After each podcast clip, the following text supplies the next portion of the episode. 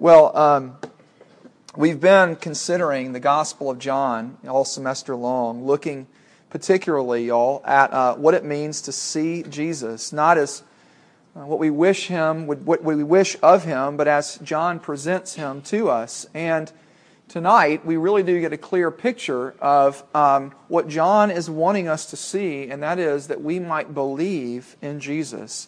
He wants to remind us that if we can't see Jesus, if we don't understand who he is, in no way will we come to believe, believe anything about him. Well, tonight, as Ali just read, we, we come tonight to a very important and prominent uh, text in the book of John. Uh, this evening, the encounter between Jesus and Nicodemus is a text that many of us perhaps are familiar with. And um, as we all know, right, familiarity has this way of making things, of making us numb. If you know what I'm talking about, right? I mean, you hear things enough, you become so common with them, you can numb. You know what I mean? And so I'm actually praying tonight that there might be fresh ways. And so I just want to ask you, how do we deal with things that have become passe? That, that we've heard a hundred times, perhaps. How do we deal? What, what, how, how can we hear? Well, tonight we're going to look at some of the most controversial, and I choose that word very intentionally, controversial words in all of John's gospel spoken by Jesus. Now, it doesn't appear like it on the surface, but as we get into it, I, am going to show you there is, they're, they're hard words to hear. And it's talking about tonight about the, uh, the new birth. So, uh, y'all, we all know that appearances can be deceiving, right? I mean, think about this. Um, it's a question really of what is real. And I think you, you think you, I think you know what I mean. That just because something looks like something on the outside doesn't mean that it actually is on the inside or at its essence or in its nature. Here's what I mean. A few years ago, Holiday Inn, the, the you know the hotel deal, had this brilliant series of commercials. Y'all know what I'm talking about? That was no, but I did sleep at a Holiday Inn, or I did stay at a Holiday Inn Express last night. And one of the commercials that plays out is like this. Um, it's the, the scene is the inside of a nuclear reactor, and there's about to, there's about they're about to melt down. And a, a man quickly who's like chewing a, a donut and holding a cup of coffee, and he's got his pocket protector and you know his glasses on, looking quite nerdy and engineering. Sorry, engineers. Um, he walks over and, uh, and he, he, said, he qu- quickly provides orders about what to do to, you know, avert this meltdown. And the men are at their controls and they quickly, they're waiting on pins and needles to see what happens after following the man's advice. And lo and behold, it works. I mean, the, the, uh, the, core temperature comes down, disaster is averted, and one of the engineer types who was sitting at the table stands up and hugs the guy and he says, Are you new to the team? And uh, the man replies, Oh, no, no, I'm with the tour group. Uh, but I did stay at a Holiday Inn Express last night. And the idea there is that it's quite humorous, right? Is that, you know, you're smarter for staying at a Holiday Inn Express, so you know how to handle these things. But the joke is that he wasn't really what he presented himself to be. That, that's where the punchline is. We, we kind of get that. And again, the point is simple. Just because you look and behave like something or someone on the outside, it doesn't make you really that person on the inside necessarily. I think we all know that. Or do we? Do we? John shows us here in this interaction that Jesus has with this religious leader named Nicodemus. He shows us an inquisitive religious person who believed, like many of us instinctively believe, that if we look the part, if we play the part, then surely we are what we look and play. Let me put that, let me say it again. That if we look the part and if we play the part, then surely we are what we look and play. And I think before you jump on Nicodemus and want to, you know, your cat claws come out and you want to get into him, if you peel back the layers, I think that you'll see a profound question there underneath uh, Nicodemus's interaction with him, and that is this How in the world can any of us find fellowship with God? That's a question that all of us have, no matter if you're a religious person or you're not. Even if you don't believe in God, that question, I would venture to guess, is still there. And this is an important question that Jesus speaks uh, to us in John in no uncertain terms. He is saying, y'all listen, that a Christian isn't made by what's on the outside. Jesus says, rather, a radical event must happen, something so new, something so radical, it can only be described with these words. Are you ready? A new birth. He says this very familiar thing that we've heard before you must be born again.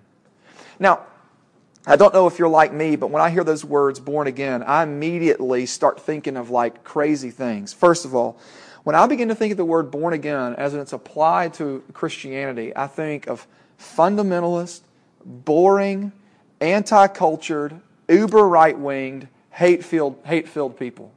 Because that's what our media sort of shows, is what it means to be a born again person. And I just want to show you that that's not what Jesus is talking about. Okay? That, that our culture has sort of hijacked this word, born again, and applied it to a certain type of Christian. And I just want to show you that tonight, Jesus is saying there is no other type of Christian than one that is born again. If you are born again, you're a Christian. And if you're a Christian, you are born again. So it's redundant. You know what I mean? So, uh, you know, those born again Christians, like, are, are, there any other kind? You see what I'm saying? Like that, that's, that's what you have to understand first. And then when Jesus uses the word, he's talking about something altogether different, something absolutely necessary for spiritual life. So what that means, y'all, is this. Jesus is not talking about peripheral matters tonight. He is talking about what sits at the very heart and core of Christianity. And because he is doing so, listen, he is saying to Nicodemus, Jesus is saying this. When he says, You must be born again, he is saying, I didn't just come to reform you, I came to transform you. I didn't just come to help you in your spiritual efforts but to show you actually how useless they are. I didn't just come to perfect your religious practices, but to shatter them. In short, Jesus is saying, I didn't just come to help you improve your relationship with me, but to utterly renew it. And therefore, tonight we're looking at the new birth, or you might hear me say being born again, or I'll use the word, the technical word, the doctrine of regeneration. And Jesus' interaction with Nicodemus shows us three things the need for the new birth, the impossibility of the new birth, and lastly, the surprise of the new birth. The, impo- the, the, the, need for, the impossibility, and the surprise of the new birth. Let's take a look, there, firstly, at this need for the new birth. And uh, you'll see it there in uh, verses 1 through 5. Now, right off the bat, we see Jesus interacting with Nicodemus, and he says to him, he says, Rabbi, Rabbi, there in verse 2, we know that you are a teacher come from God. For no one can do these signs unless, you, unless uh, God is with him. And Jesus says, Truly, truly, I say to you, unless you're born again, unless one is born again, he cannot see the kingdom of God. Now, y'all, that is entirely interesting because if you begin to know who Nicodemus was, we need to ask that question Who was Nicodemus? And first of all, the text tells us that he was a Pharisee. Now, most of us, sort of, when we hear Pharisees, they're the guys we like to poo poo on in the Bible, okay? We're the guys we like to sort of get all upset about and say they were, you know, they were all rule keepers and legalistic. And I would say that's true in a sense. But y'all, they're the people who knew their Bible, they knew their Old Testament. And you know what? They didn't just know it, they loved it. And they were folks the men and then their families were, were people who loved to walk in God's ways. So their ethics were pure. They, they were people who loved their neighbors, right? And notice that also it says Nicodemus was a ruler, which means that he was part probably of the ruling class of the Jews known as the Sanhedrin. These were the folks that were the sort of religious political elite. I mean, you got to think maybe something akin to like our Senate or something like that, okay? He had power and influence. But did you know also that he looks at Jesus and his confession is actually right about who Jesus is too? He says to Jesus, he says, You are a teacher from God. And isn't that interesting? Because I think you would begin to think, well, look, this guy's got it all. He's got the religious pedigree. He's living the right life. He's even saying the right things about God. And surprisingly enough, Jesus looks at him, metaphorically pointing his, his finger right in his face, and he says, Nicodemus, you, you must be born again. Now that's telling to us because that means, and that's going to show us, y'all, that he is saying no amount of pedigree, no amount of family status, no amount of moral significance or efforts are ever going to bring you into fellowship with God. And therefore, something else is required. What is it? Y'all, it has to be what Jesus says a second birth, a spiritual one in the individual. That is why he tells Nicodemus, You must be born again. Well, why then do we need it? Why then do we need this new birth? If it's so necessary, why do we need it? And here is why. The effects of sin have so corrupted and turned our hearts in on ourselves and away from God. Now, you might go, What are you talking about? Here's what I simply mean it means that the effects of sin literally take your heart and go like that, reprogram it to make it where you don't love God. And if you think I'm just making that up, turn your Bibles to Romans chapter 8, verse 7. If you have your phones, go there. If you have your Bibles, let's read there. Romans 8, verse 7. The Bible makes clear that man, apart from this regenerating work of God, apart from this new birth, is not neutral to God. It's not like he's like, yeah, I mean, God's kind of a cool guy, and, and uh, he might be a guy I like to hang out with or go to a football game with or something like that, but I don't really, I mean, I'm kind of indifferent towards God. The Bible says no. The heart is not neutral to God. The heart is actually hostile to God. Listen what Romans 8 7 says. For the mind that is set on the flesh, that is, the heart that has not been reborn, is hostile to God, for it does not submit to God's law. Indeed, it cannot. So, it's not that it doesn't want to. It's not that it won't. It's not even that it does sometimes and it does the other. It's that it cannot. It does not have the ability to submit and to enjoy and to love God. And therefore, if our hearts are like this, y'all, we need new ones. That's plain and simple. And that's what I'm talking about earlier from the book of Ezekiel. I'm going to put it up on the screen right here, and you can read what I read earlier tonight. Uh, there it is. I'm going to go back to the other quote. He says this Ezekiel says this. He says, I will take from you from the nations and gather you from all the countries and bring you into your own land, and I will sprinkle you clean with water, sprinkle clean water on you. There it is. That's the, that is the being born of water and the Spirit. So the water part, here comes the Spirit, right? And you shall be clean from all your uncleanness, and from all your idols I will cleanse you. And I will give you, there it is, a new heart, and a new spirit I will put in you. And I will remove the heart of stone from your flesh, and give you a heart, uh, give you a heart of flesh. And I will put my spirit within you, and cause you to walk in my statutes. When Jesus was talking to Nicodemus, he was saying, This must happen in you, buddy. In all your pedigree, doesn't matter jack squat, in the words of Matt Foley, uh, if, if this hadn't happened. Now, Jesus says that without this new heart, you cannot have eternal life. Your reforms won't do. You need a new you. We need hearts that will love God, and the natural heart does not and cannot. We must be, y'all, born again. Born again. And that's why J.I. Packer goes back and he says this, and this is the last quote I'm going to give you for the night, but it is so money. And he's talking about the new birth when he says regeneration. Listen very carefully. This is so gold. So gold. Regeneration is the spiritual change wrought, that word means brought about, in the heart of man or woman by the Holy Spirit, in which his or her inherently sinful nature is changed so that he or she can respond to God in faith and live accordance, in accordance to His will. That's what happens in the new birth. That is what is necessary. And I think you can begin to see now why we need it. Without it, we can't see God. Now, listen, I just want to say this. I know that there are a ton of students on this campus that are doing all the right religious things. They come from families who've grown up in church. They know their Bibles backwards and forwards. And Jesus is going to look at them and sadly say, You must be born again. You see, religious people, religious types have been put on notice right now. Because that means that you can look apart on the outside and there can be a dead, cold heart on the inside.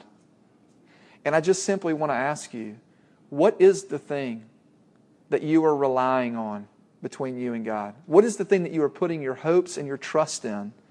And I simply want to say, are you willing to admit? I've talked to students about this before, and this is amazing. A student came up to me not long ago and said, I don't I grew up in church my whole life. I went to all these camps. I've done all these things. I've memorized my Bible. I don't think I'm a Christian.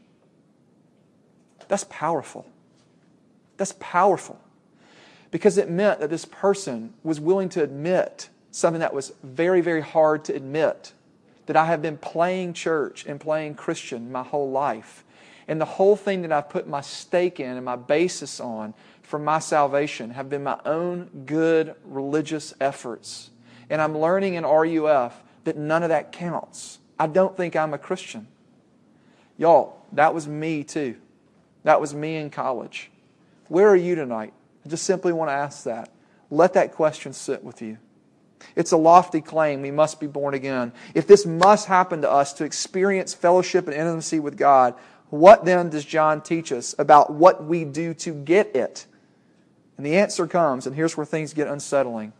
Unsettling, yes. How so? Well, let's take a look at the next point when the, this shows us the impossibility of the new birth. The impo- we're, just, we're going down, right? Well, look at it. Jesus uses the image of a new birth.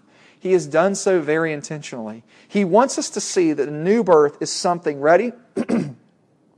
that happens to us. He says, You must be born again. It's a passive thing that happens to us. You must be born again. Think about the birth of a child, right? Ch- what does a child do to get born? Nothing. Nothing. They don't do anything. The mother labors. She cries. There is work. There is effort, but it's not on the part of the child. A baby is born by the work of another. And how that happens to you, you did nothing to be born physically. You didn't. The same thing applies to us spiritually. You do nothing to be reborn. It is impossible, ready? I'm going to use it's impossible for you to rebirth yourself. That is entirely the work of another.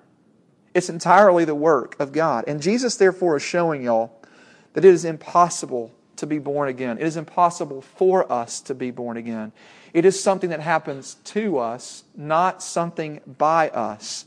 By themselves, we do not have the ability to love and to trust God. We need and we get, thankfully, a heart transplant. And that's what we talked about earlier. Listen like this. I shared this illustration in freshman Bible study not too long ago, and I think it resonated, so I want to share it with, with y'all. The Bible calls us, he says, and Paul in Ephesians chapter 1, you can write that reference down. He says that you and me, apart from the work of regeneration in our lives, are dead in our sins and trespasses. So the image there really is of dead people. And I think about like this. We often think about salvation as we are in, uh, like we're overboard in the ocean, right? And we're sort of there in the water and we're flailing about and maybe we're, help, help, help. And we're, and we're waiting there, and we're, somebody throws the, that little white thing, that ring, overboard, and we, we grab onto it, and then they pull us in, and hallelujah, we're saved. And we sort of think the Christian life is like that, right? Things are going kind of bad. I need a little bit of help. Paul in Ephesians chapter 1, if you want to play the metaphor, here's where he puts you. Not floating in the water. You're 100 feet down. Your lungs are full of water and you're dead. That's where you are. You're dead. And I want to ask you something, class. What does what do dead people do? Nothing. They don't do a daggum thing. They can't do anything. And that's why he's trying to say it's impossible. It is impossible for you to be born again by your own efforts. And so what you need is you need somebody to plunge down from the bottom of the ocean floor pick you up, put you on the shore, and breathe new life into you. That's the only way that you will ever experience the new birth. You are completely helpless without the work of God. That's why he is saying you must be born again. It is impossible for us to do. And, and I just want to say this you need to now begin feeling attention. Because God has said you must do something, you must be something that you can't do. Do you feel the tension? Right? I mean, it'd be somebody saying like this You've got lung cancer, you need a lung transplant, and then handing you the scalpel. Right? You cannot perform your own lung transplant. You can't do it. Not and keep your life. It's impossible. You need somebody else from the outside to work on you from the inside. And I just want to say this. My takeaway here for you is this is do you find yourself always, always, always trying to prove yourself with your friends and with God? Or are you able, y'all, to admit your helplessness? Are you able to own your lack? Are you able to say, I am a needy man and a needy woman? Because let me tell you, at TCU's culture, at TCU's campus, that is virtually impossible to actually say and mean. Because y'all live in a world, I, have been here longer than all of you. You live in a world where it is, for you to admit any sort of weakness or any sort of vulnerability, puts a target on you. It ostracizes you, and so you won't do it. And so the, the idea is just keep up the facade, right? keep up, put the mask on, and I'll just hide. And I'll appear to look good, and so on and so forth. And, and, what, and what I believe that Christianity is calling us to is to begin to create a culture that's opposite that. You see, girls, do y'all create a space where people do not have to, where your friends do not have to be perfect? That, and that you don't have to perpetuate a cycle of perfection in their lives. Like, think about like this.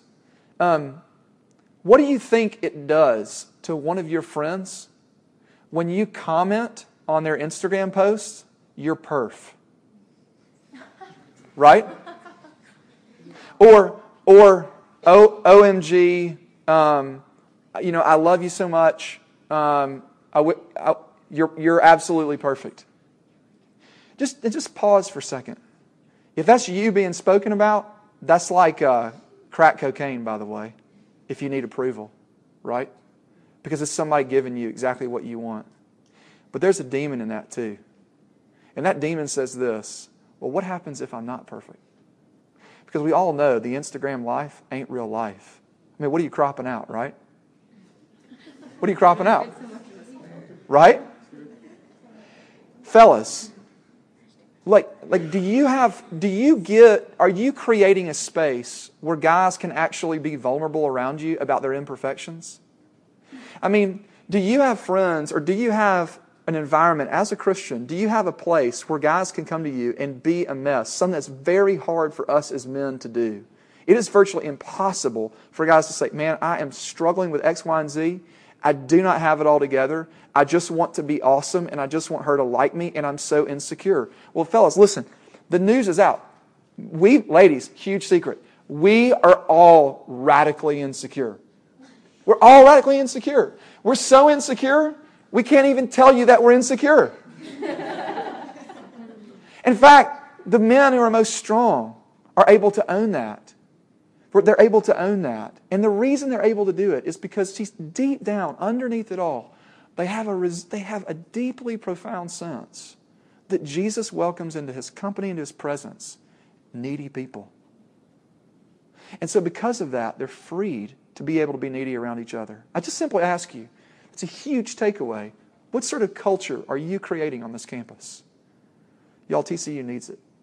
It needs a place where people can chill the freak out, don't you think? They just, I mean, you don't have to be involved in 20 clubs. You know what I mean? You don't have to tell everybody how things are going. Oh my gosh, I'm so busy. I got to study for. I mean, I hear it. Okay. It's like you kind of just want to say to somebody, you know, chill out. I mean, it's all right. You know, come, come, uh, come, hang out with me or something. Just chill. I, you get my point, right? You get my point. I'm trying to say, need is a beautiful thing, because it's our need. That's that's that is the thing that gets us uh, into fellowship with God. Well, lastly. This idea then that the surprise of the new birth. Y'all, here's where the new birth becomes surprising. And I need to wind down, so I'm just going to go quickly on this. Um, I just want you to see that the surprise of the new birth is that there in verse 15, do you see it? Jesus says, And Moses lifted up the serpent in the wilderness, so that so must the Son of Man be lifted up, that whoever believes in him may have eternal life. The surprise of the new birth, y'all, is that anyone, anyone anyone can have it. Anybody can have it. And here's the great thing is that we often think this. We often think, okay, got it. If I have enough faith, then I can be reborn. Let me tell you something. That's not what this text is saying. This text is saying this that faith is a product, it's an outflow of the new birth. You don't, you don't have to have enough faith to get reborn because that puts it all back in your area, in your arena. And that if God looks at you and you can sort of impress him with enough faith, that then he'll say, Oh, that's good enough. You need to be reborn. No. You ain't got Jack. Where are you? Ocean floor, right? Ocean floor. But God brings us up and He gives us this great grace called faith. That, we, that your faith, if you believe in God, that is a gift given to you. You did not generate it, you did not own it, you did not do anything to create it. God gave that to you. That's Ephesians chapter 2, verse 8 and 9. You can read about it. It is a gift from God, verbatim. And I want to say this that that's where the surprise is. The rebirth, the surprise of the rebirth, is that God actually gives us the thing necessary to grasp onto Him. He gives us spiritual arms. He gives us a spiritual heart to be able to receive Jesus. And the last thing I want to say is this How do we know this is true? Well, in closing, in that last verse there in uh, chapter 3, in chapter 3 and verse 15, Jesus is telling about this weird story from Moses, something about a serpent being lifted up. What in the heck is going on? And why is Jesus picking this obscure passage from Numbers chapter 21? Well, here's what it was. The people were in the wilderness. Moses was leading them. They were bickering, they were fighting, they were, they were so red hot angry at God because He was not giving them what they wanted. Their hearts were so dadgum selfish. They had already been delivered. they had already been taken out of Israel, I mean, Egypt, and they were now free. They were no longer slaves. And they're like, God, we hate you. You've brought us out here to die. And God says, I've had it, man. I've just, I, have had it. And so he sends snakes. And they start biting the people. And the people begin to plead for mercy. And God says to Moses, I want you to build a bronze snake and I want you to hold it up. And anybody that looks at that snake will be healed. And what this text is telling us is that those people did not do anything. They didn't have to crawl up to touch it, they didn't have to grovel back to it. They had to do one thing they had to look, they had to see. And John is telling us that Jesus is the thing to which that snake pointed. That if you will look up and you will see Jesus, you too will be healed. That you too, believing in Him, is a product of that new birth. And so somebody says this, and this is where I'll close. Well, gosh, if all that relies on God, then how in the world can I know that I've been reborn? You see what I'm saying? You see the dilemma? And here's the dilemma. If you know that it relies on God and that you can't do anything about it, guess what? You know exactly what it means to be reborn. Because it means that you're not putting your trust in yourself but you're putting your confidence in what the work of God has done in Jesus on the cross. And what this means is this, y'all. That means that you did nothing to get your salvation. Not a dadgum thing. And here's why that's so helpful. Because that means if you didn't do anything to get it, there is nothing that you can do to lose it. And that's profoundly comforting on your worst days. You see, when you've blown it, you need to hear a word from God and Him saying, you're still mine. I still love you. You're still my child. I don't care who you slept with. I don't care what substance you're addicted to. You are mine. So come home. Come back. Come to me. Look to me. The new birth. It's a wonderful, beautiful thing, and it's the greatest miracle that will ever happen in your life. That your dead, stony heart, that God gave you a heart transplant, and He gave you a new heart to look to Him to be able to believe in Him. Let's pray. God, I thank you that you would do this for us. And we ask now that you would take these things and make them real for us. And it's in your name that we pray. Amen.